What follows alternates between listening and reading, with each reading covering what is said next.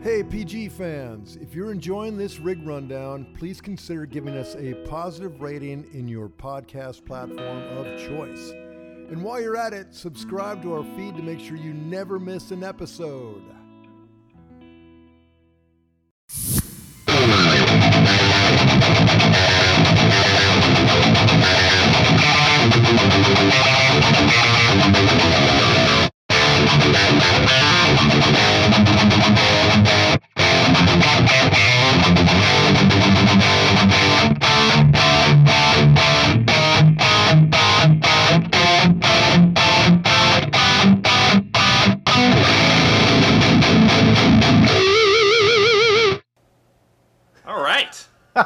Not half bad for a spicy day in LA. That was great, Trey. Thanks. Uh, uh, I guess we're gonna do it, man. Hey, this is Chris Kies for Premier Guitar, hanging out, uh, I guess, in my house in Nashville, and Trey's in somewhere in a tone bunker in what, Los Angeles, Orange County. Yeah. Bas- we'll say basically Los Angeles. We don't want any uh, the gear followers to just come knocking, so we'll leave it ambiguous. They're about to find out what they wish they could steal from me. Well, let's just give them a list, and we'll just start with the guitar that I have seen you with, and obviously in the behind you there, Trey is obviously from In Virtue, but more knownly to you guys as the dude from behind Gear Gods. Uh, the Kiesel, I've seen you play on Yeah. numerous videos, and uh, the In Virtue riff rundown you did for us last week. So tell me about that and uh, kind of how you come to own that mad Sure. machine. So, this is probably my favorite guitar. It, you know, it sucks to try and play favorites. Um, it's it's not really important aside from the fact that it's that I that I love it so much, and I I love all pretty much all of the things about it, and that's probably what makes it my favorite. Um, whereas there are some like specialty guitars that I have, or like certain uh, features that I love about certain guitars that maybe I need for something in particular or whatever.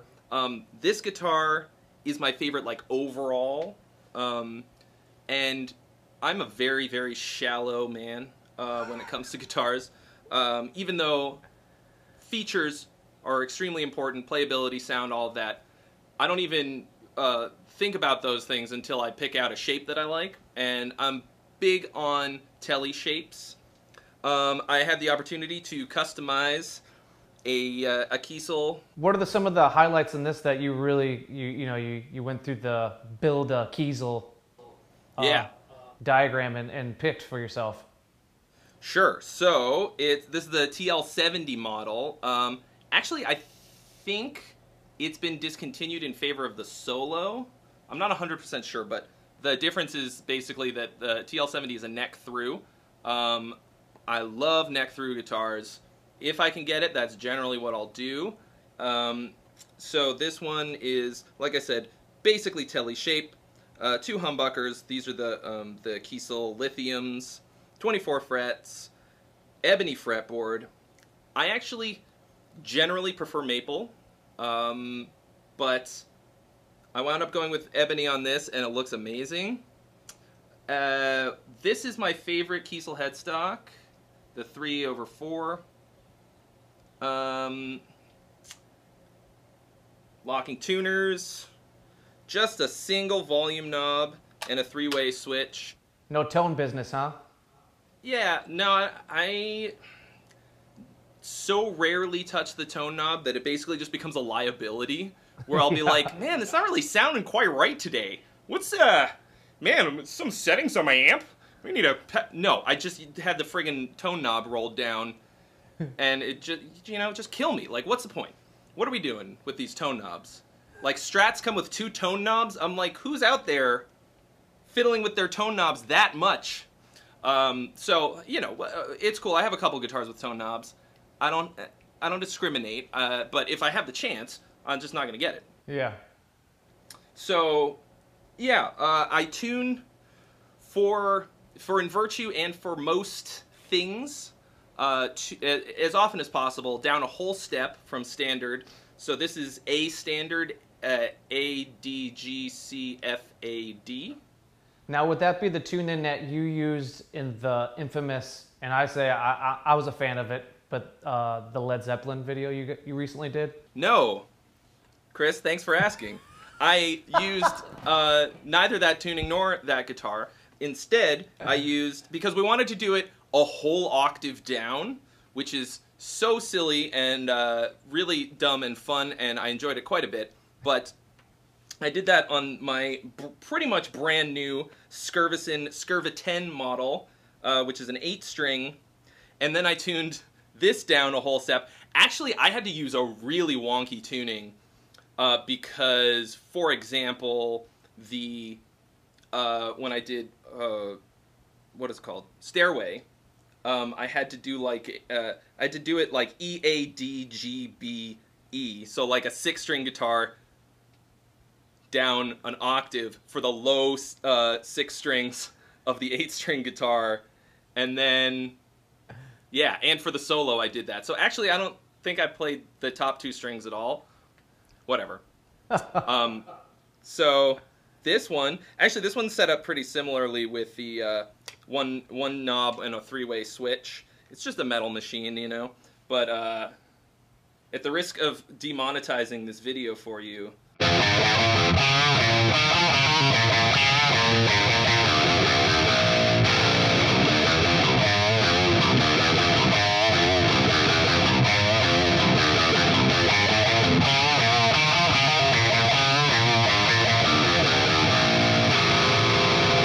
Sounds fucking mean. So right there, you split our audience in half. Fifty percent of them are probably going to love that and be like, "Wow, I want more of that." So go trade, check out Gear God's video for that. And fifty You're gonna put it other in the percent card right have here. already started that side or- commenting in a way that I will see that and probably have to delete it.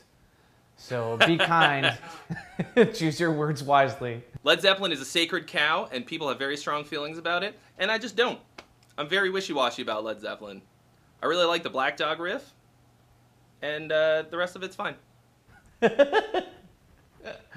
Well, back to the guitar. What is, now was this another custom daddy or is this uh Yes, this uh, Skervesen. Um, Yeah, what a provoked you to get a headless guitar? Because I saw you did a, a video of pros and cons of the headless and Yeah, What the ups and downs of headless Yeah. guitars. Well, um, I knew that if I was going to get an eight-string guitar, I would for sure want a headless. Um, I do like headless guitars. I don't really like them for like the rock star element. Uh, you know, if I'm trying to do something that that just like looks like rock and roll, like a music video, playing on stage, trying to be yeah, trying to be cool.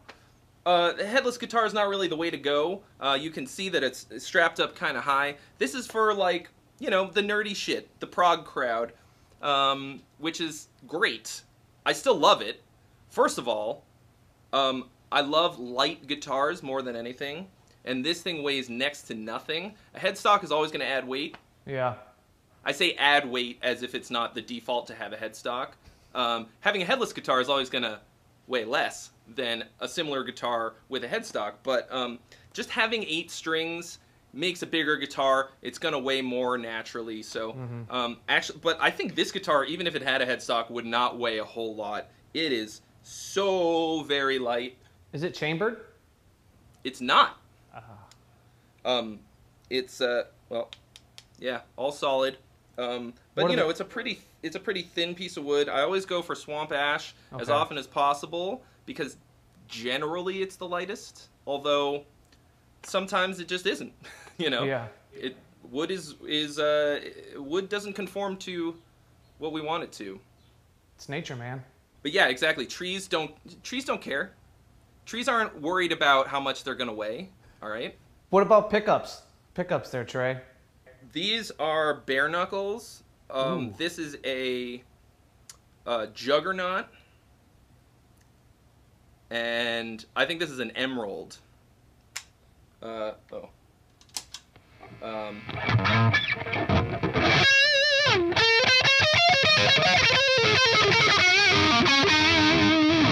yeah, I like that one. The, So what do you what what would like other than doing some comical stuff, what, and, and maybe in, in virtue sense or just a plain uh, having fun sense, what are you what are you gravitating towards this eight string for? What what What am I going to do with an eight string? Yeah. Um, I I ordered an eight string because at the time I didn't have one. Um, I now have two, but I wanted to. Tr- I just basically wanted to try it out in a uh, in a better context than just like for four seconds at NAMM or whatever. Yeah. Um, because I I don't know. I feel like having more options is usually good, and as long as you're not uh, chugging only on the lowest lowest string, you would you would think that that's uh, a thing that you don't want because it's kind of boring or whatever. But then you have one and you plug it in and you make this sound, and you're like, oh, it's so nice. It feels nice. It's like it's uh there's something just primal about a super distorted, really low note. Um, I actually. Yeah, so that's an that's an E. So that's the lowest note on a four-string bass guitar. but it, it feels nice. It sounds good, and so I wrote a whole song just for the eight string. Um, that that d- doesn't use just you know just the one eight string. That's the like the classic thing that people complain about, like oh these friggin' djent kids, they get their eight string guitars and all they do is chug on the low string. It's so boring. Sounds like a wet frat. And uh, I you know I wanted to do something that wasn't uh, that wasn't that, but naturally one of those riffs kind of came out like that a little bit etc. It's it's all on the low string, and then the rest of the song branches out quite a bit. But like it's so it's so addictive. It's super addictive, and the main thing that I don't love about the eight string is that in order to get all the way down there, you have to really reach. Um, so you have to hold it up really high if you want to get all the way under there.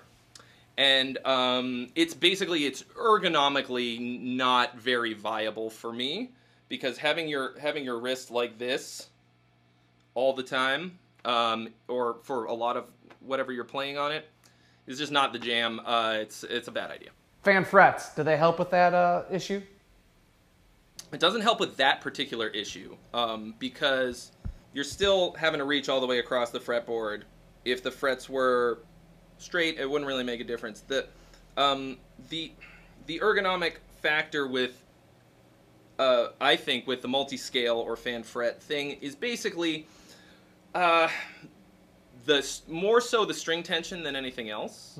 Because with the uh, the whole reason that that exists is to have more ideal string tension uh, across the fretboard this way, and that makes it just way easier to play because either they're all going to be too loose or they're all going to be too tight. And this way, especially on an eight string, um, it's it's just more even across, which makes it easier to play, which makes it more ergonomic. Um, you know, some people say that because the frets more match the spread of your fingers, that that makes it easier to play. I, I haven't really found that to be true, but I can say that I would probably not get an eight string without the multi scale. Um, on seven and six string, it doesn't feel as important to me. I don't really, I haven't really uh, had a problem with it. Um, the next one I'm going to show you is just a uh, straight across 27 inch scale, and that feels fine to me. Uh, but on the eight string, it gets progressively floppier if you uh, at at pitch if you don't have added tension on that low string. So that's uh, that's something I think you gotta have, especially when you go up to eight. It can be cool on sevens and sixes depending on how you tune it. I don't tune so low in general on the six or seven that it really seems to make a difference. But uh, the other thing about the multi-scale fan fret things is that the palm muting changes because you have to compensate for where you put your Ah, uh, your chug your chug hand. So like if I just go straight across, um,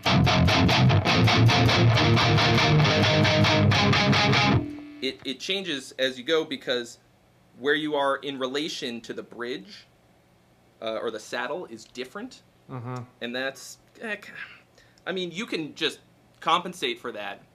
But in the moment, I sing and play guitar at the same time, and I don't want to have to worry about that at all, you know? So it's something you could get used to, but in general, I prefer uh, not multi-scale for that very reason. I like the other benefits, but for me, it's not worth the trade-off on six and seven string. Gotcha. Well, you kind of already alluded to it. I want to see this 27 you got sitting in the wings. Sure. Um, oh, I think uh, I forgot to mention this is 20. Oh, you know what? It's 28. This one's 28 inches to 26 and a half, I think. Oh. So, this is my longest scale guitar. So, this is my Kiesel Vader. It's a 27 inch uh, one. Also, neck through, like I said. Love the neck through. Um, if for no other reason, then it usually means that you can get better upper fret access because the heel, in general, is going to be uh, less noticeable. You know, there's nothing, you don't have to have two chunks of wood so that you can screw them together. Um, you know, some people think that bolt on guitars sound better or uh, whatever, um, and uh, I don't know, maybe. But uh, for me, it's a well worth the trade off. I have never really noticed any super extreme difference in uh, in the tone. I was gonna say, have you ever? No- what about like uh, maybe sustain? I know sometimes people will say that one way or the other, uh, sustain is, can be an issue or a lack thereof. I haven't I haven't really noticed that, um, but Plus, you're playing with such high volume and a lot of times in distortion, so it's like it doesn't really. yeah, for metal, I think it, it matters a lot less. To be honest, like it seems kind of cheap, but you know, uh, I mean, I I record a lot of different kinds of music. I write a lot of different kinds of music, and I have other guitars that are a lot less for metal. You know, like I've got a Telly, like a proper Fender Telly that's not here at the moment, but um, I use that one a lot. That one is more, you know, more for the clean mid gain sort of thing. I love that, and that's got plenty of sustain for that kind of thing. So that's kind of my go-to. Gotcha. Yeah. But so this is my other headless guitar, and I recorded our whole album on this one on uh, for all the rhythm guitars and a, a good chunk of the leads. But this was the main one for that. It's um, it just sounds so good. I was gonna say, like, what do you dig about it that it did so much work on your on your personal record? So, my biggest uh, pet peeve on guitars, because I play hard, I pick pretty hard. Uh-huh. The pitch wobble for uh, for notes when you just hit it too hard and it goes boom, you know, that bugs me so much that I put really thick strings um, for the for the low strings, and I try to go for a longer scale if I can get it.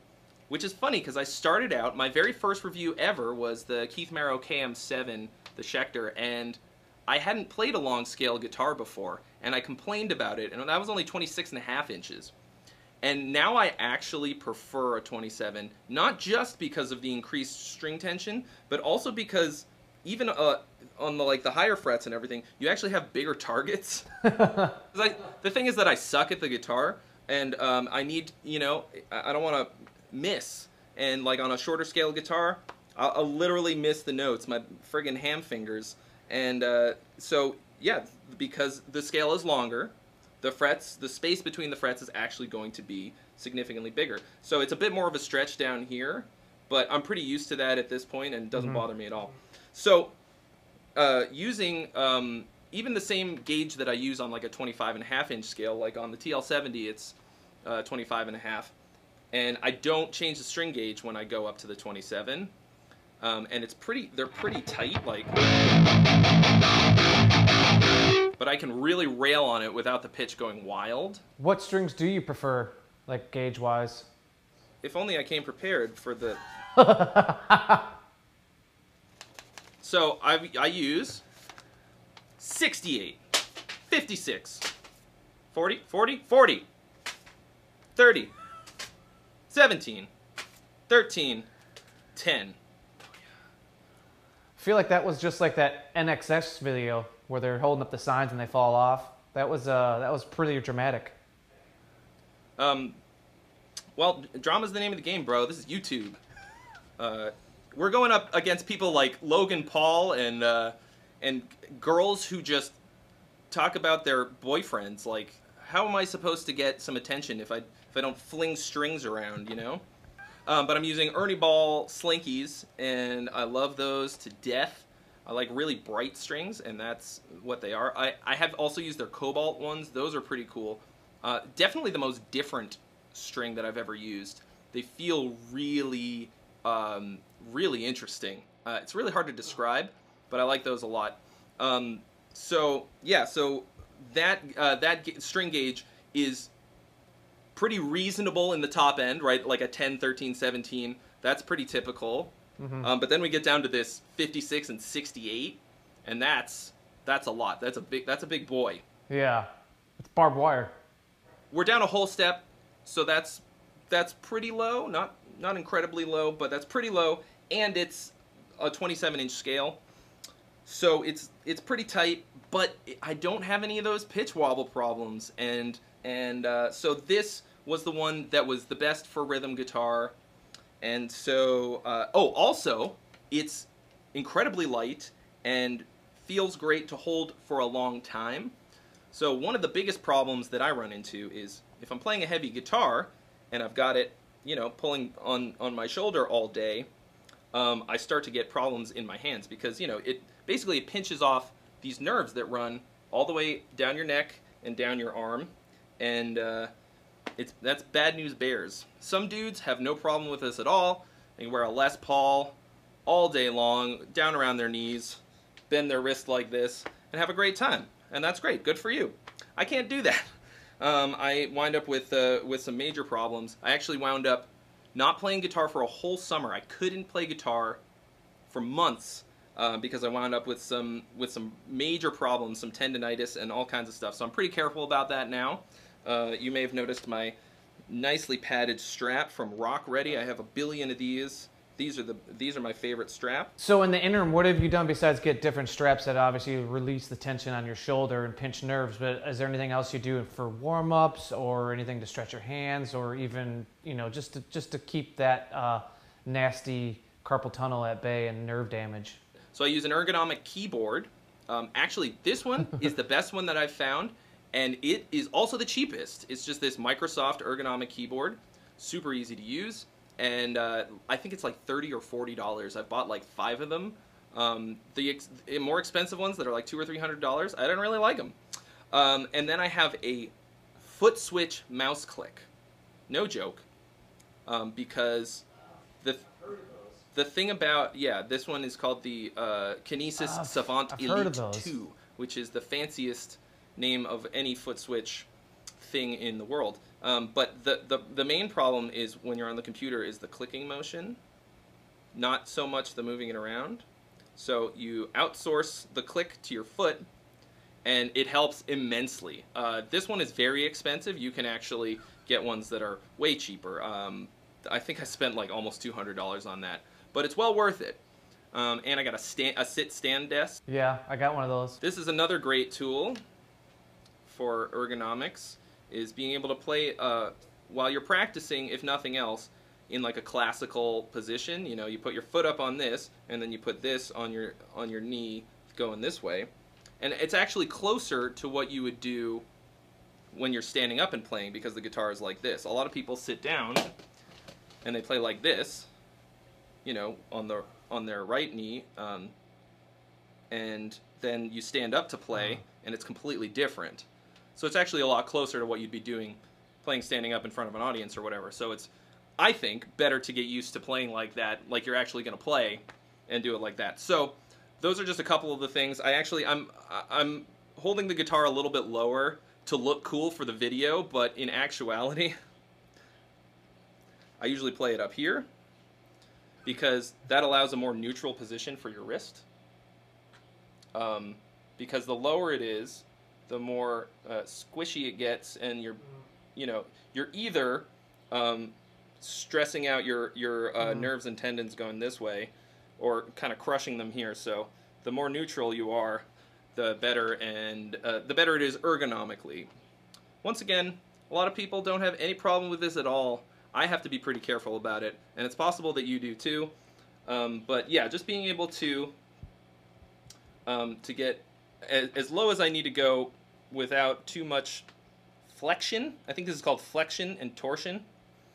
Um, that uh, that works out pretty well for me. Of course, the longer scale and and heavier string gauge works against that a little bit, but it's always a trade-off. You know what I mean? Like the most ergonomically sound thing to do would be uh, to not play guitar at all, but Yeah. that is obviously not an option. Well, tell me more about tell me more about the Vader. You got you got that beautiful maple fretboard, but then also I love the, the Yeah. finish on it. so this an Arctic is white so actually the so the fretboard sort. is maple, uh, bird's eye maple. Love bird's eye maple. That's my number one favorite fretboard wood if I can get it. And this actually has one of I think only two when I got it, maybe since then it's there's more, but it's it's actually a white Kiesel treated fretboard. It's pretty subtle, but it's um it's a lot lighter than it would have been. Actually, you can see the um between the the side and the front. It's uh it's much lighter. Um, so not super dramatic, but but enough. And then the the finish is like I'm not even really sure uh, what to call it but yeah, it's it's like a, a nice flame maple top with like a, yeah like a white burst and then trans white in the middle. I have been on a, a quest to find a good trans white finish, and it's hard to come by because what I discovered is that there is no such thing as white dye because if you if you dye something, you have to dye it a darker color um, than white. So if you're going to get a, a trans white finish, it's going to be a spray, and it's never going to look the same as like uh, a dyed top. We did a tour in the Gibson factory before they moved out of Memphis in 2009, 2010, and they mentioned that the hardest color that they did was white. And actually, all of the Les Pauls and like solid body guitars that were made in Nashville at the time were either made there and shipped or made in Na- Memphis, where the 35s were made, 335s, and they used a special day of the week to do just white paint for bodies because it was such a. To what you're saying, not only is that the user end not being happy, but I guess it's a pain in the ass to, to paint anything white when it comes to instruments. And uh, I know from painting a house recently, white walls is a bitch too.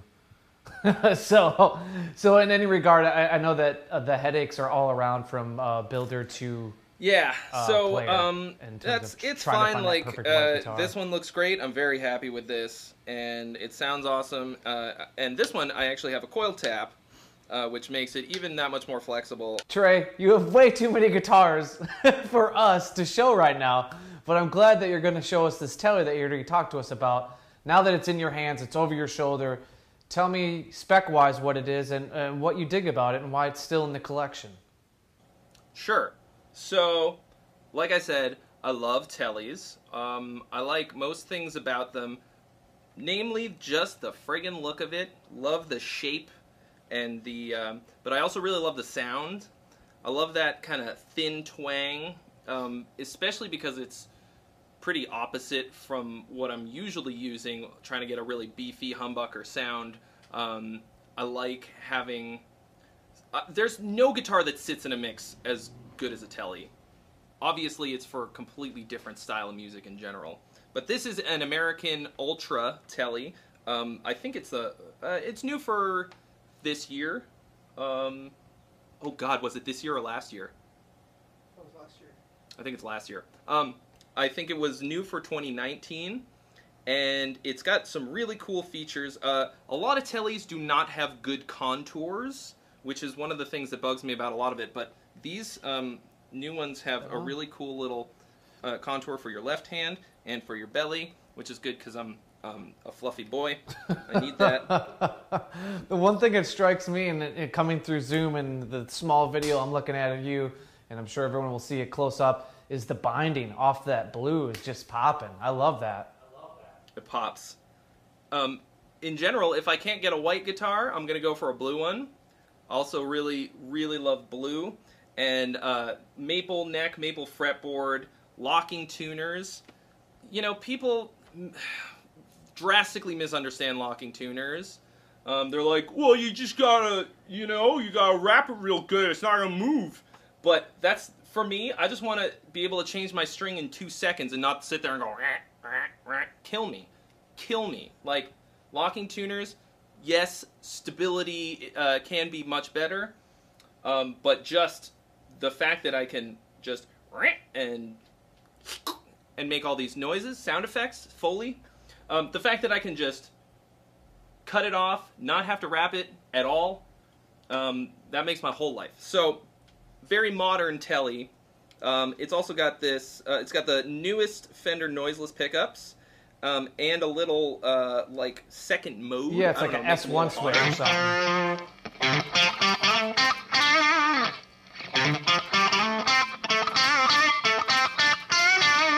Doesn't it do something like uh, internally with the wiring? It, it kind of reroutes. I think it doesn't. It just go straight to the, the output. It bypasses the compressor. Yeah. So that you can escape. I have no idea, but it's it, it's once again just a a make sound different button. I, it's slightly higher output. Yeah. I think it bypasses things so it goes straight out to the output. That could that sounds like it could be. But I do know that it's called the S1 button, and and and people, yeah, and people people have been digging it. Yeah, I I love this thing. I record it a, a good bit. So I have uh, aside from Gear Gods and In Virtue, I also do like this solo thing. I actually have a whole other channel for it. It's just the Trey Xavier channel. Uh, there isn't a whole lot of stuff on there just yet, but this kind of uh, stuff that I write for that on my Twitch channel, uh, I do a lot of what I call like cinematic guitar. So I'll like write these songs that are kind of like movie soundtrack score stuff, uh, but the guitar is just kind of like the melody instrument. And so this guitar um, winds up in a lot of that kind of thing. It's just like. It just sounds so good in almost any context. Yeah, I was gonna say, man, just uh, play us through the different, you know, the neck and the the, the bridge and them together. Kind of hear what we got going on. Um, you know, I, uh, using like kind of a mid gain type of a sound. And then.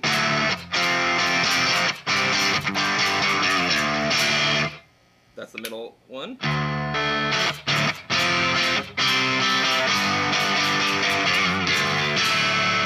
Neck position.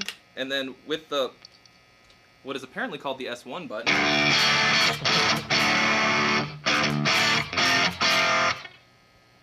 On and off. And then middle.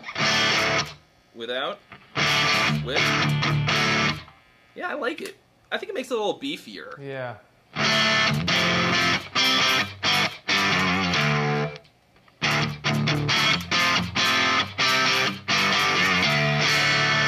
because like i said the thing that i like about the telly or one of the things is sort of the thinness of the sound but you know if this is like your main guitar and you're playing a lot of different styles or maybe just for certain parts of the song you need a little more oomph that's going to come in really handy especially for like a little bit more of a high gain lead kind of a sound you might need more like just you don't want it to sound too uh, like ice picky you know because that's a that's a danger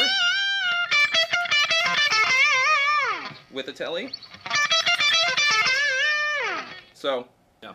Well, cool, man. I Um, so yeah, I want you to put on maybe the Vader or the very first Kiesel you showed us, and, and walk us through. I mean, the Revv's behind you, and what else you got working on the signal chain here, because uh, I know people are dying to know the rest of uh, the rest of your war the chest. of the story. Trey, uh, we got you back on the Kiesel seven string. now let's talk about this amp that's been hiding behind us. You know, it's been roaring, but it's been hiding. Now let's acknowledge the amp in the room uh, and talk to me about that beast. Yeah, so I use lots of different stuff. Uh, a lot of, you know, a lot of plug-in uh, amp sims, a lot of floor amp sims. Uh, I've used rack amp sims. I use so many different amp sims and amp sounds. Just like I said, wanting to have the biggest possible toolbox. But I also love having a real big boy tube amp um, as often as possible. You know, they're uh, obviously a lot more expensive than a hundred dollar plug-in or whatever, but um, this is, in my estimation, the greatest amp ever made in the history of time. No hy- uh, hyperbole there. I know, I know. Um, well, if you've ever plugged into one, you will also be spouting such hyperbole.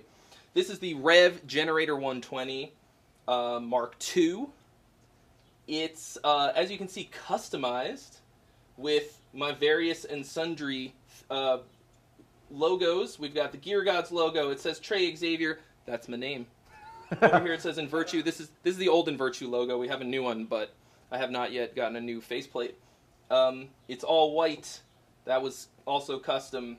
Um, it has four completely different channels. Um, not just like like four different channels that are like uh, copies of other amps or anything like that. The Revv design is completely 100% original. It's it's not like a like a boosted Marshall or a, a modded 5150 or something like that. It's completely from the ground up original, and it sounds incredible. So like not only do I have a pretty unique sound in terms of like what most people will have, you know, who don't have access to something like this, a, um, a unique, amazing sound that's perfect for the kind of music that I play, and uh, just has so many options and flexibility because it's a completely analog signal path but it's a it's digitally controlled. So I don't have the foot switch with me right now, but you can store presets in the foot switch, and it'll uh, like through the uh, you know digital like relay controls and stuff. There are certain uh, aspects of it that you can control and save, so that when you do channel switching, it's act- you can actually do patch switching, kind of like you would on a modeler or something like that. So I think aside from it just sounding the best of any amp I've ever used, it's also like flexible to the point of like you could almost have the same flexibility or similar flexibility to using a modeler, which to me like the convenience of a modeler is more why I use it than anything else. And I have I do get them to sound really really good. But you know like in a live situation, if you can haul something this size, you can also get tons of flexibility by having that those those patches rather than uh, you know just a channel switch having to do a little dance every time. You can have a patch that like turns on for example the aggression level as well as that changes the channel was... and turns on the the fat or the bright um, and the the loop or one of the two master volumes so that like if you want a solo tone you could have uh, you could have it switch to a, the, a, different channel. Turn the loop on where you've got your like delay pedal. You could uh, turn on the bright so that you cut through a little bit more, and then have the volume louder because you've set the second master volume up a bit more. Do you want to Trey going to cook through some of the channels quick and kind of give us a, sure. a kind of a, a, taste test of what's you know what what you got going on there between the four channels? Absolutely. So I changed the, you know, what it actually sounds. I changed the settings and everything depending a lot on whatever it is that I'm trying to get. You know, so um, but the, here's the clean channel. Just uh, oh, basically let's flatten it out. Okay.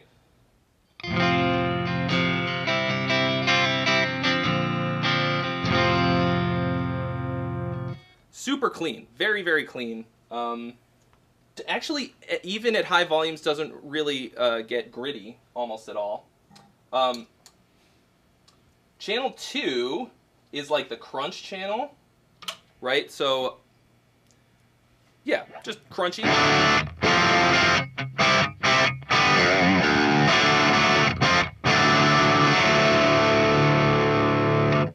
Um, and then there are two completely distinct uh, original flavors of high gain, which is really what I need more than anything else, you know, like um, obviously. Or that that's the most important thing. Having a good crunch and clean channel is like the best fucking gravy of all time. But if I don't um, if I don't have really good high gain, I'm not going to spend that much money on it. When it comes to the high gain channels, there are not just there's not just a gain knob. There's something called aggression levels, and uh, as you push the aggression levels up, they're like, you know, stepped. There's like no aggression level, and then uh, uh, what is it? Red, uh, blue, and red. What would you, Um, it- Trey? What would you say is the difference between a gain, a standard gain knob, and an aggression knob? So a gain knob is like continuous, you know. The aggression uh, switch is, i uh, like a preset amount of extra Okay. of more. So you can, it, for example, if I wanted to use just the purple channel for all of my high gain sounds, I can have a setting on the foot switch, like a patch, one with no aggression, and then if I wanted a ton of gain for my lead sound, I could have it on red aggression, and then and then I can just switch between the two of them with a single foot switch, so I don't have to turn the knob. Um, it also does something else. Uh, not it's not just more gain. I, I'm not a, uh, I'm not that uh, fancy, so I don't know exactly what it is. But I'll just let you uh, hear the difference. So like.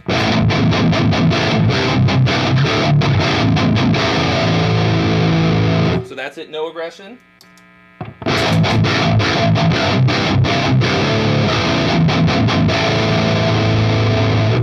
And then, oh, I'm gonna turn the gate on.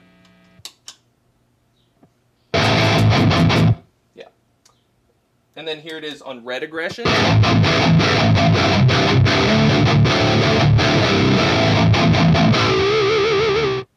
Um, so like I'll crank the gain all the way up. This is the this is as gainy as it's gonna get.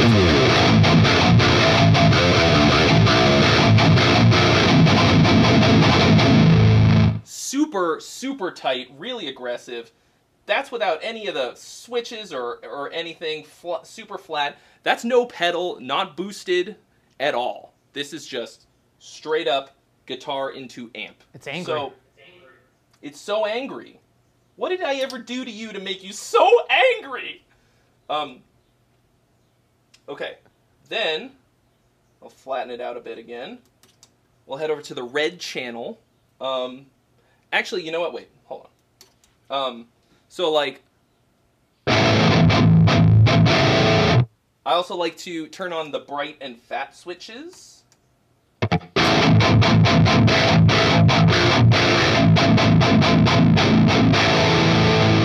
because it just it makes it cut a little bit better. Um, once again, like super important for the guitar tone to cut through the mix um, for a rhythm guitar, you know. And there's a contour switch which basically gives you a little bit of a scoop if you're cutting too much. Um, and all of those things also exist on the red channel. The switches go both ways. Um, so here's the red channel just flat.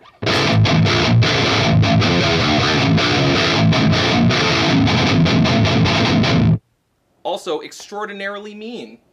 Um, once and that's just gain at noon, everything at noon. Up the up the aggression level to blue.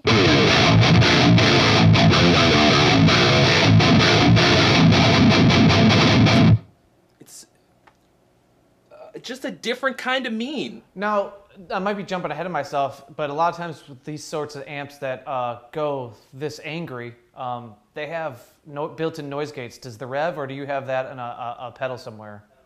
This one does not. I am currently using, if we pan the camera, uh, I'm using my grandma Glenn's cock blocker gate, um, which is a great gate. I give Glenn a ton of shit because that's what we do. but he made a good thing. If he, talk about angry. Look how angry this chicken is. he's got pentagrams for eyes and he's spitting fire. Um, like, check this out. That's what it would sound like without it. The bird is angered by noise. It is fed by anger. It's fed. Its rage is white hot at the at the buzz sound, at the noise. So, um, and it's so simple that an idiot could use it, which is good because I am an idiot. Proof. So, proof. it's only got one knob. How do you blow that? Um, so the uh, it does not have a built-in gate. Um, but the thing is, honestly, like it, like I said, it's set up in such a way that it's probably one of the best, maybe the best amp you could ever have to play live. But uh, I only use it to record, so it actually doesn't matter if it uh, has a gate or not to me. Yeah. Um, a gate would for sure uh, make it even just that much easier to use. One less pedal on your board. The ENGL has a great uh, gate built in. We'll get to that, but um, the uh, the generator does not. Um, but I haven't yet to find um, to find it that, that I uh, I didn't find it lacking until you suggested that it should have one. Okay, fine. Um, no, it's yeah. Um, but I'm usually using a gate of some kind.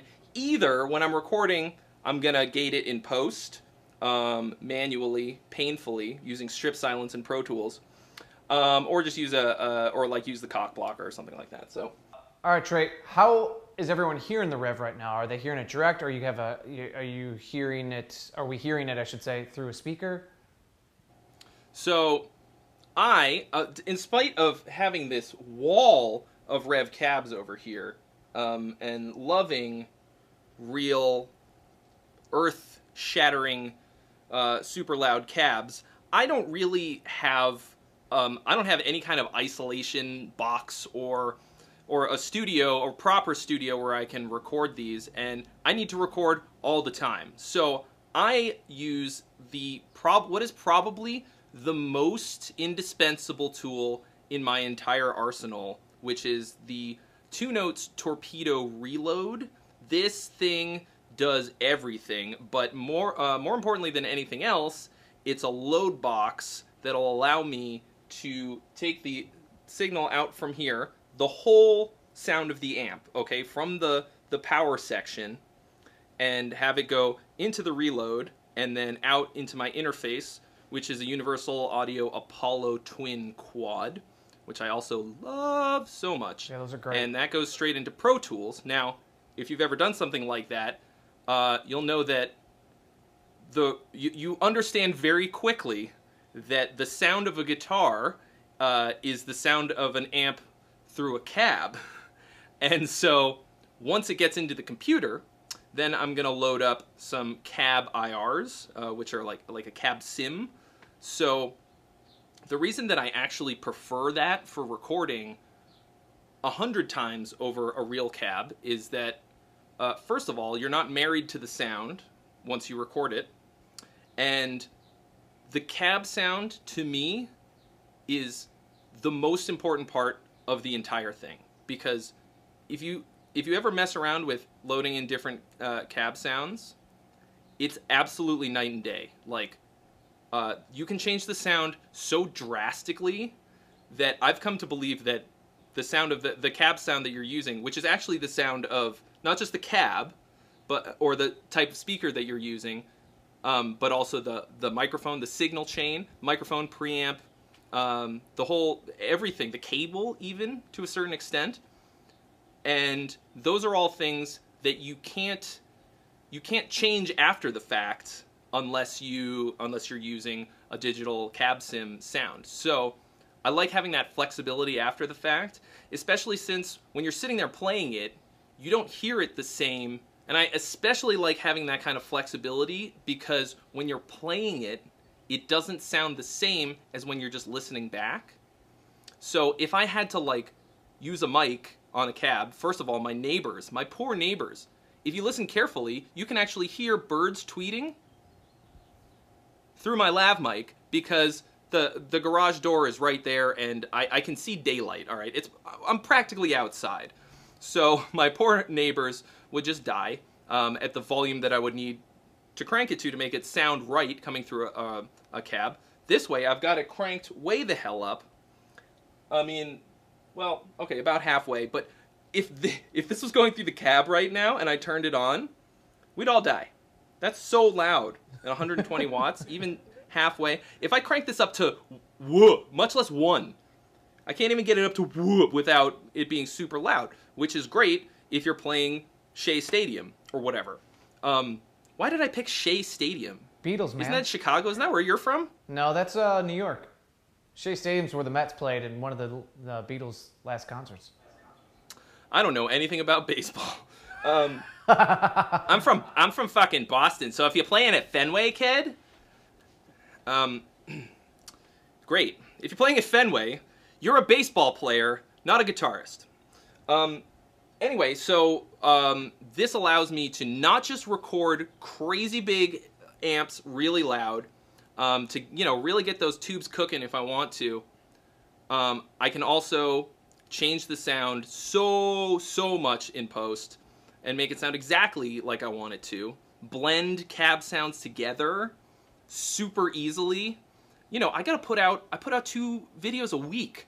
I can't be like spending a lifetime engineering these sounds and honestly more than anything else i spend time getting the getting the cab sounds right um, blending in different things that i like about different cabs uh, for example right now um, i'm using two of my own cab ir sounds from the trey xavier producer pack which you can find on lancaster audio so you can actually get the tones that i use in terms of the cab uh, the cab sounds. Right now, I'm using like a blend of a Marshall 1960 vintage and a Carvin Legacy cab because I love the high end on the Legacy and I like pretty much everything else about the Marshall vintage. And then I blend them together in Lancaster Audio Pulse, which is a free cab loader. And um, but if I sit down later to and to take this uh, thing that we've recorded and send it to you, and I go like, oh man, it sounds kind of harsh in the high end. Maybe I should use something else. I can swap it out, and what you're going to hear will be completely different. So I think that's definitely the best way to do it. And, uh, you know, dudes think that because it's like digital in the computer or something, it's not going to sound as good because what they're used to hearing is these things rattling their friggin' nuggets standing 10 feet away. But there's nothing, there's no recording that sounds like that or feels like that and it's pretty much impossible to capture unless you've got like all the time in the world in a real studio. So You have neither. uh, yeah, I can get much closer to that by using tons of uh, by using cab sims, blending them the right way, a little bit of EQ, a little bit of compression, and we're off to the races. Is there anything else you want to say about the Revv? I, I feel like you've covered all the colors and the anger issues it has, but uh, is there anything else that we should know about the generator? So the sound that I've been most enamored with on it, that's the, what I'm going to show you right now is like what I would probably actually do with it. You know, I I go back and forth with the red and purple channel as to which one is my favorite. Lately, I've been digging the red one. I thought the purple was uh, was my sound, and now I'm really liking the red one. Um, but I like to give it a little bit more low end, little bit of extra bait or mid, and turn on the fat and bright switches.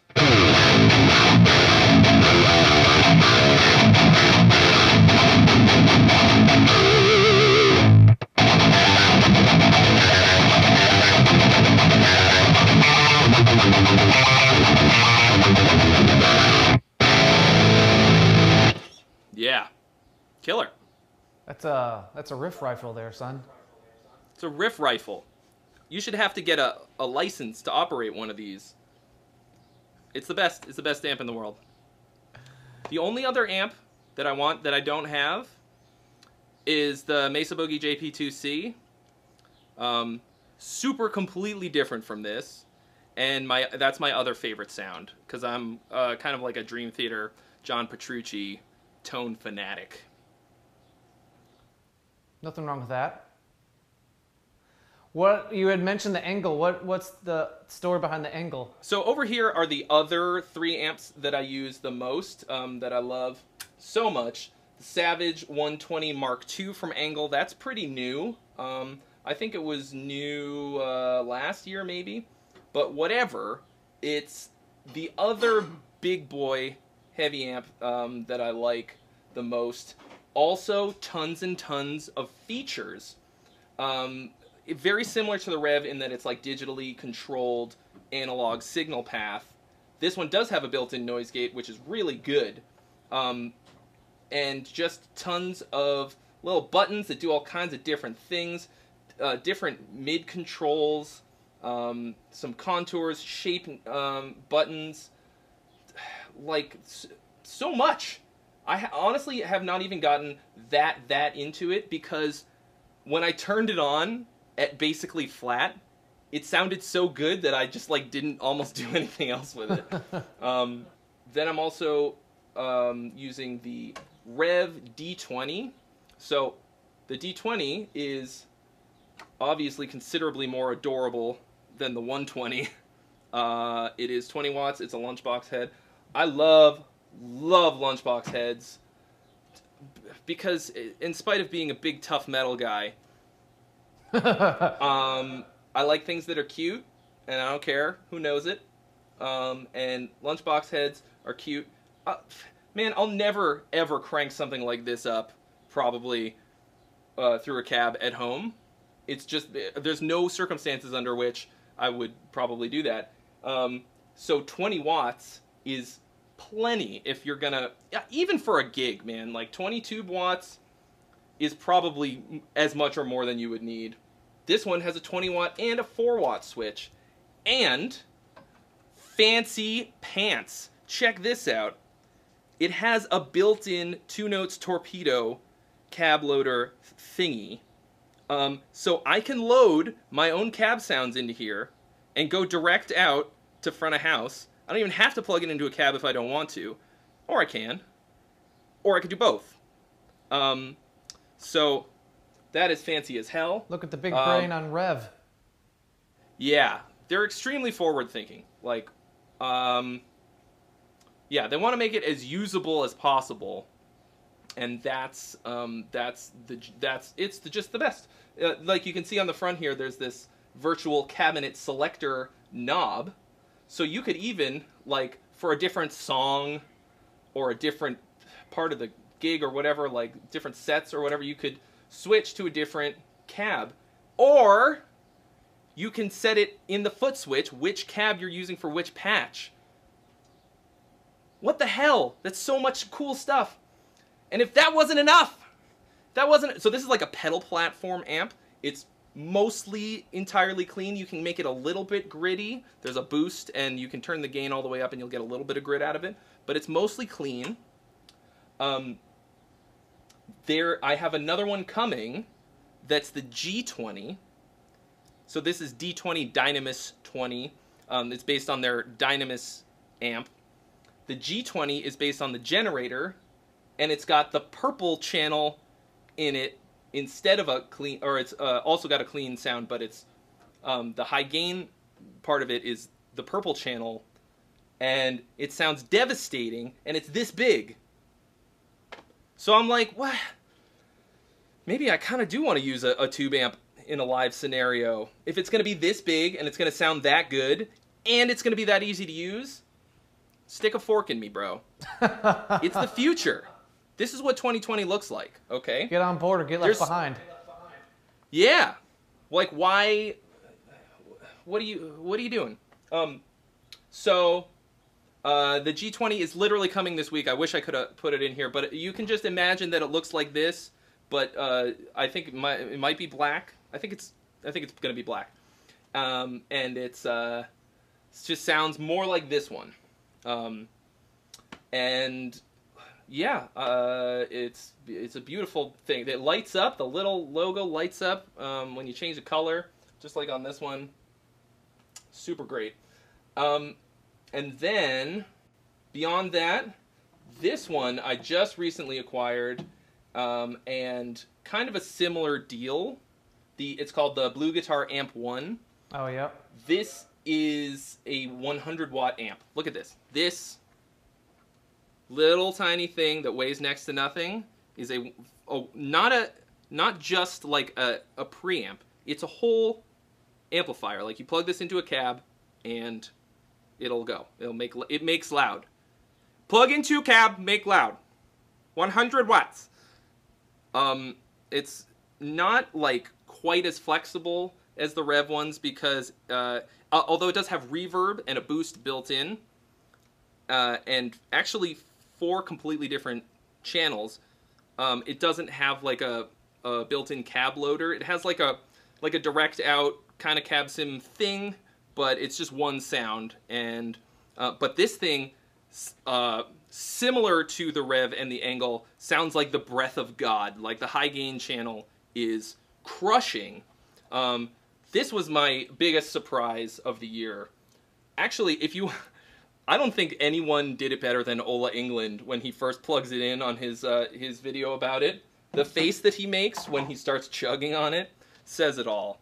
Um, you know, it's like if I don't want to I don't want to say like whatever. It's it's close enough to these other amps that for the price and the size, I was super super impressed. So You were sold. uh, oh, this is the it's it's the Iridium edition. I don't know if I said that. There's two different uh, amp ones. There's the Mercury edition, which I have had and is very cool, but it's much more vintagey. The Iridium edition is the modern, super heavy, high gain, really tight and crunchy. Um, has these little switches on the side um, for a boost. You can set the boost per channel. Um, it's basically like a like a tube screamer built in, and a built-in noise gate. Trey, this is my favorite part of the situation that we call the rig rundown. I'm a pedal fanatic. Hello, my name is Chris. I have a problem with pedals. This time, unlike any other time, thank you for your support, Troy, is uh, I don't get to see the pedals until now because you've been staging them in a way that all I could see were their bottoms. That's And the best part, anyway. Please enlighten me and tell me what is going on with your signal chain. Sure. Well, we have teased you long enough. Uh, now we're going to show you the goods. Um, so this is not like my pedal my pedal board. You know, I put this together for this. I um, these are just the pedals that I use the most, mostly for recording. Um, really, just for recording. So the first thing is one of the most things that one of the most important things that you can have um, in your on your pedal board is a gate, a good gate. I'm using the cock blocker, like I said earlier, uh, from my good buddy Glenn Fricker. This is a really good quality gate, um, super simple, one knob, one button, which is great because I'm dumb. Um, but it's like a key style gate, so that means that the input uh, triggers the gate, which is actually in the loop of the amp. So you put it in the effects loop, and that's important because then it comes after the preamp, and because the preamp will just make in a high gain amp just makes noise kind of by itself. Just that's just the nature of what gain does. It raises the noise floor, and so if you only have the gate in front of the amp, you're only gating out the signal of your guitar and pedals and not the preamp noise. So this will make it completely dead silent, and that's great. That's what you want. That works great. Um, it's kind of funny because it's it's an effect that doesn't make a sound. It makes it's the opposite of like most sound most effects pedals that make a noise. This one makes no noise. So uh, actually, I'm going to leave it on. Uh, moving on to this next pedal, this is uh, an Arts in Bloodshed fuzz, hand painted. It, it looks so pretty. I cannot for the life of me remember what it's actually called, but um, it's the green and purple one, I guess. Um, it sounds thusly.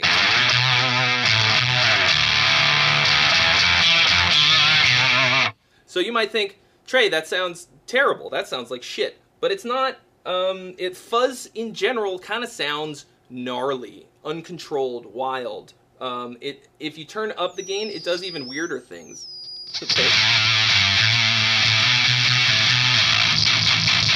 Okay, that's horrendous. But The reason that I use this pedal is not for the sound by itself, um, but what I love to do, and I've done this on both of the Invirtue singles, is you take a little bit of this,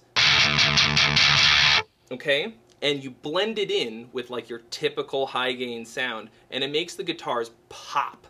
So on both of our singles, uh, Purgatory, which is the first one from our forthcoming album, and then now our newest one, which is called Where the Edges Meet, we used like a, a typical high gain amp sound, and then layered in just a little bit of this pedal underneath it, and it gave it this whole other dimension. This is a trick that I learned from the Meshuggah producer, whose name escapes me at the moment, but this is something that they did on their most recent album, where they just uh, used like kind of like a shitty broken amp sound is what how he described it. But basically it kind of sounds like a fuzz pedal so i tried that out and it worked. Gangbusters. I like this one the most because it has a three band eq and a lot of fuzz pedals don't have anything like that.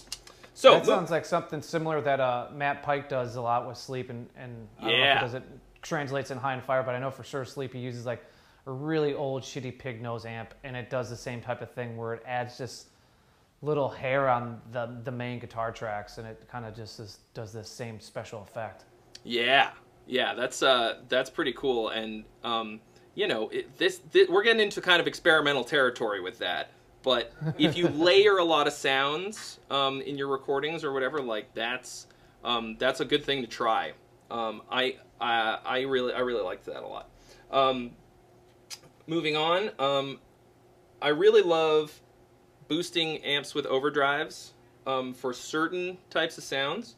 For certain amps, especially, if you're using something that has maybe like a not a not a very tight low end or it's not very aggressive sounding, even if you want to boost something that's not a high gain amp into making it more high gain, a lot of those kinds of amps, the low end just doesn't really get along with um, with a high gain metal sound. So uh, here's a great example um, of an amp that always needs to be boosted pretty much 100% of the time. Uh, Mesa Boogie Rectifier, which you plug straight in and it it it doesn't sound good. I don't like it at all. Um, so you need something in front of it. Um, this is the Aris Effects Brutal Drive. I actually use the, their Savage Drive more, um, but this one is uh, pretty much the same thing, but a little bit different flavor. Um, and it does it does the same thing. So what you do uh, with an overdrive as a boost pedal is that it shapes the tone and gives you uh, a little more output, so it hits the front of the amp harder. Um, and you can also add a little bit of dirt. Um, so this one has bite, tight, dirt, and volume knobs, and they basically uh, are the tight is like a high pass, so it uh, shovels out a lot of that uh, low end, and the bite is like uh, a little bit of more treble, and that's going to sound different than if you turn up the treble knob on the amp, um, because it's it's just reacting differently. Dirt is, uh, of course, gain. So here's what we're going to do. We're going to use the green channel on the Revv because it's the crunch channel. It's not really made for high gain, but um, uh, what do I do? Okay, like here it is with the gain. I'm looking at the wrong place. This is it with the gain all the way up. No pedal. Really nice, warm, crunchy sound. But let's uh, let's blast it into the stratosphere um, and try to make it a little more metal friendly. Uh, that's a bit much. That's the, the I turned the tight knob the, the wrong way. Too much. But okay, check it out. That's with the tight and bite at sort of nominal. A little bit of dirt. Let's turn the Titan bite up a little more.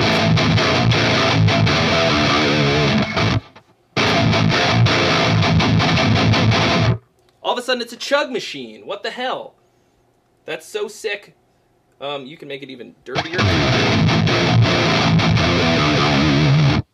So that'll work with like a sort of mid-gain sound like this if you want to uh, get a, a lot more juice out of it and also shape it a little bit more. So this is like an indispensable tool as far as I'm concerned. Something like this This is just the one that I use. Um, it gets the job done. We've used it on on uh, all. We used it on all of our new album, I think. I kind of left it up to the producer, so I don't know exactly what's going on in there. But and then the final one is um, is like a little bit more hi-fi of an overdrive pedal. This one is brand spanking new, and I instantly super dug it. Um, this is the I Scream pedal from Iconic Guitars. Um, so like here, uh, this is the clean channel on the Revv. Okay, and then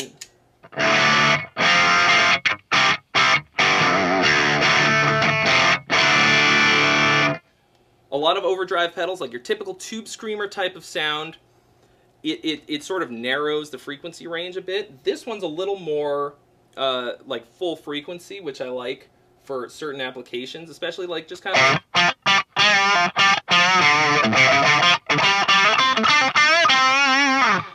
Um, you know, sort of middle of the road, mid gain rock types of sounds. Um, you can get there. This isn't going to give you. Oh, that's with the tone all the way up. Hello.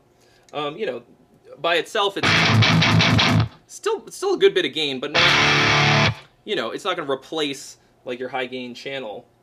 Um, but you know, uh, Yeah, kind of sits. I feel like just hearing it through the headphones, it sounds kind of sounds like it sits between Revv channel two and three. So like it makes it like a Revv machine, like a five channel amp. I have like a Yeah. six one five. Yeah, um, it's it's got it's still uh, keeps a lot of the high end and low end. It doesn't it doesn't really cut off quite as much. So like.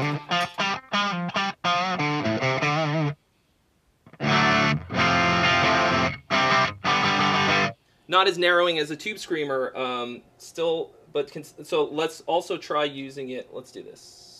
Let's turn the gain off entirely. So, like for example, here is the red channel on the Revv. Um, this is uh, channel four.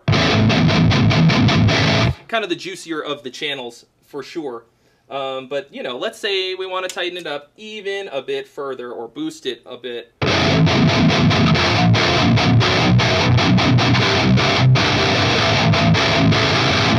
You know, just gives it a little bit more without, or or a lot more. Actually, the volume was not even up that much. Let's crank it all the way up.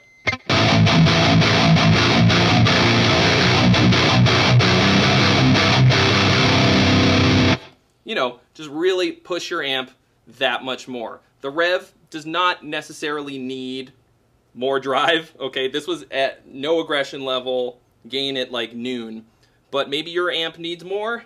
Uh, the I Scream does it, and it sounds really good. It's like you can kind of use it like a tube screamer or like a drive pedal, um, like a typical drive pedal um, to boost your amp if you want it to be a little more full frequency. Um, so I've really been enjoying this quite a bit. And that's pretty much all the pedals I've been using. I have a bunch of like weird stuff that sometimes gets used. Um, you know, anything that I can't reproduce in Pro Tools with a plugin, um, I like to have a pedal. And, uh, or like, not that I like to have a pedal, like there are some pedals that I need to get a certain sound. So, But these are kind of like your meat and potatoes. This is what you got, and then you can Yeah. kind of tweak on your end when you're done with everything. yeah, exactly.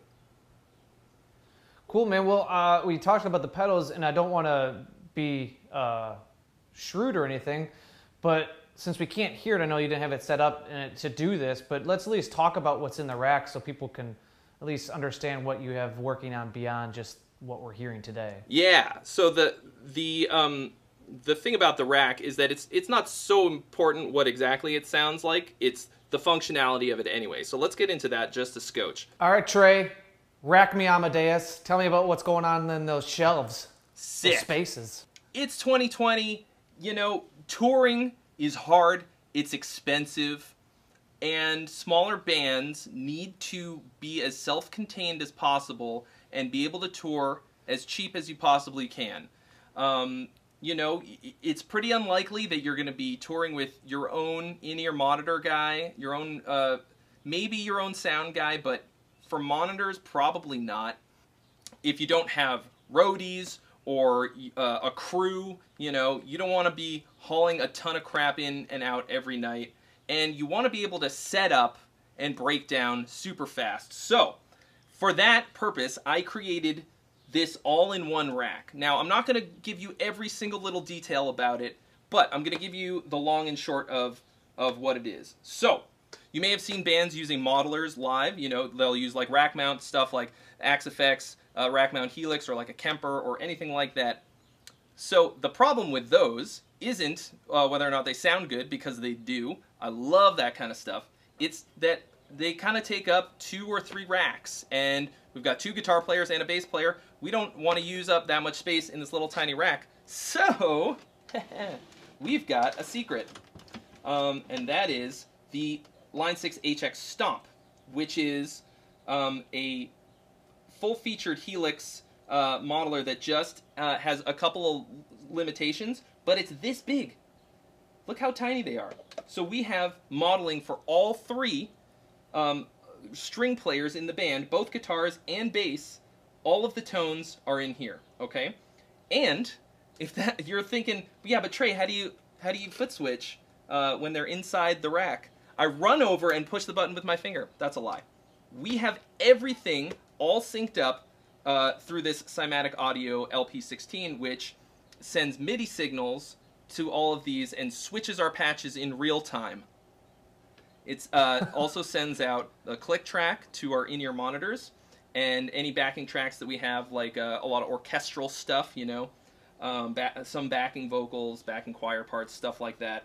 How does that get triggered from the start of the show? Does someone hit, uh, I guess, the space bar, or does it get triggered on the drum hit? Uh, it's there's a yeah there's a play button, so you just hit Ah. play, and um, you can either have it stop in between songs and push it every time, um, Uh-huh. or you could have it play a whole set. Uh, you know how it depends on how you have it set up. Um, Gotcha. So the and there's actually a foot switch that you can plug into here.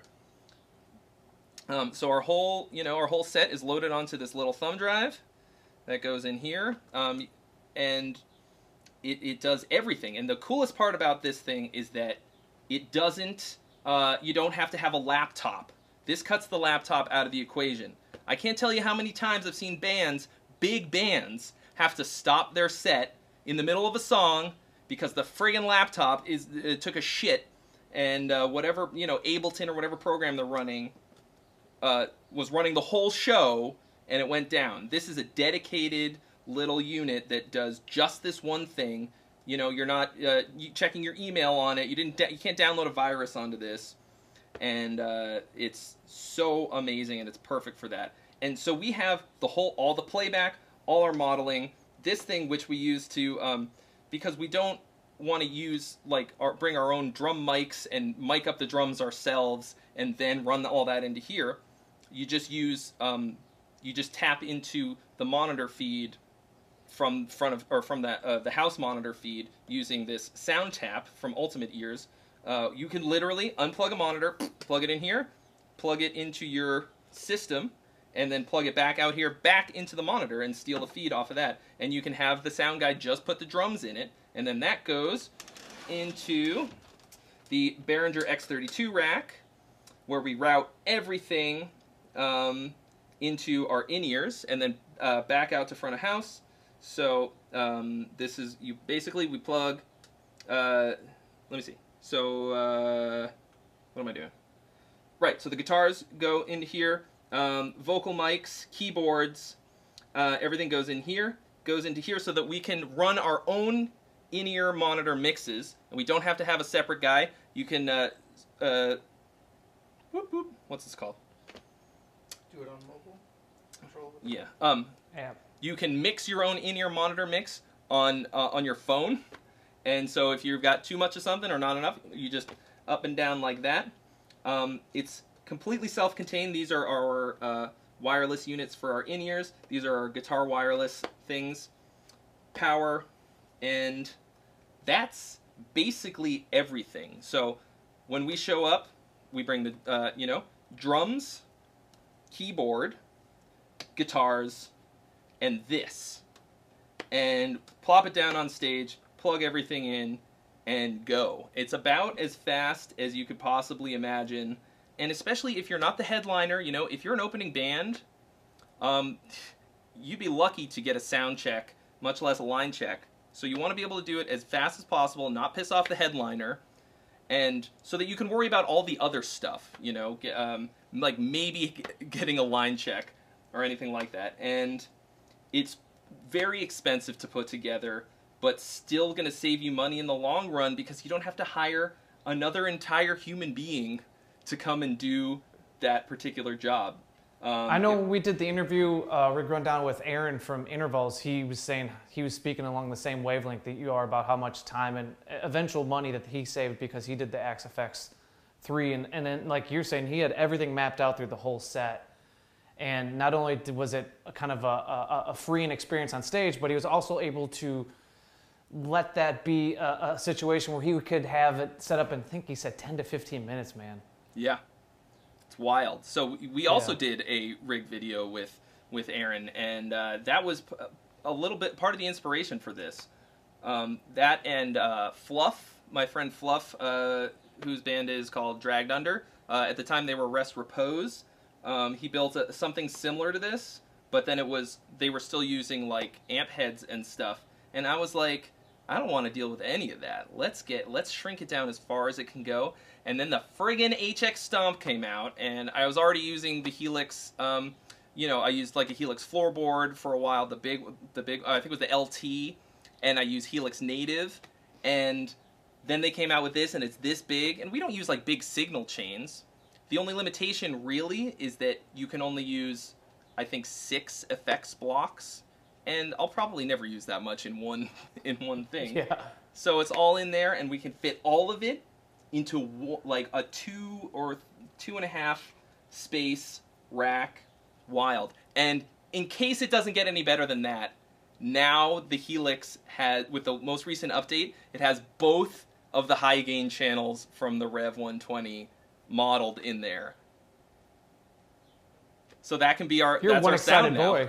And it's Yeah, you're one excited boy. I'm so excited. And of course, this would be the year that everything gets canceled and there's no chance we're going to tour or play live shows. So this thing's going to sit here. Well, there's always next year. There's always next year. Um, and we've got it. And we'll be ready. We're ready for you, 2021. In Virtue's coming for you. I felt like all of a sudden it just shifted into like a WWF promo from like 1992 with me Listen, brother. Okerlund. 2021. In Virtue coming for you. I don't know which. Man, I wish I could end it better than that, Trey. I, I really do appreciate you talking to us. You you opened up your home, your heart, and your uh, you know riff station, and showed us all the goods. I appreciate you, man. And if you've you've hung out this long, you already dig Trey and what he does. And if you don't know, you got to go check out Gear Gods and subscribe to that. If you haven't subscribed to Premier Guitar, you should probably do that first. Trey, I appreciate you, man. Thank you so much. Hell yeah, thank you. This was wild. I'm usually on the other side of the camera for this. It was so cool getting to getting to be have the cameras pointed at me and do it like this. So thanks for having me. Yeah, no problem, man. Peace out. Peace out. Bye.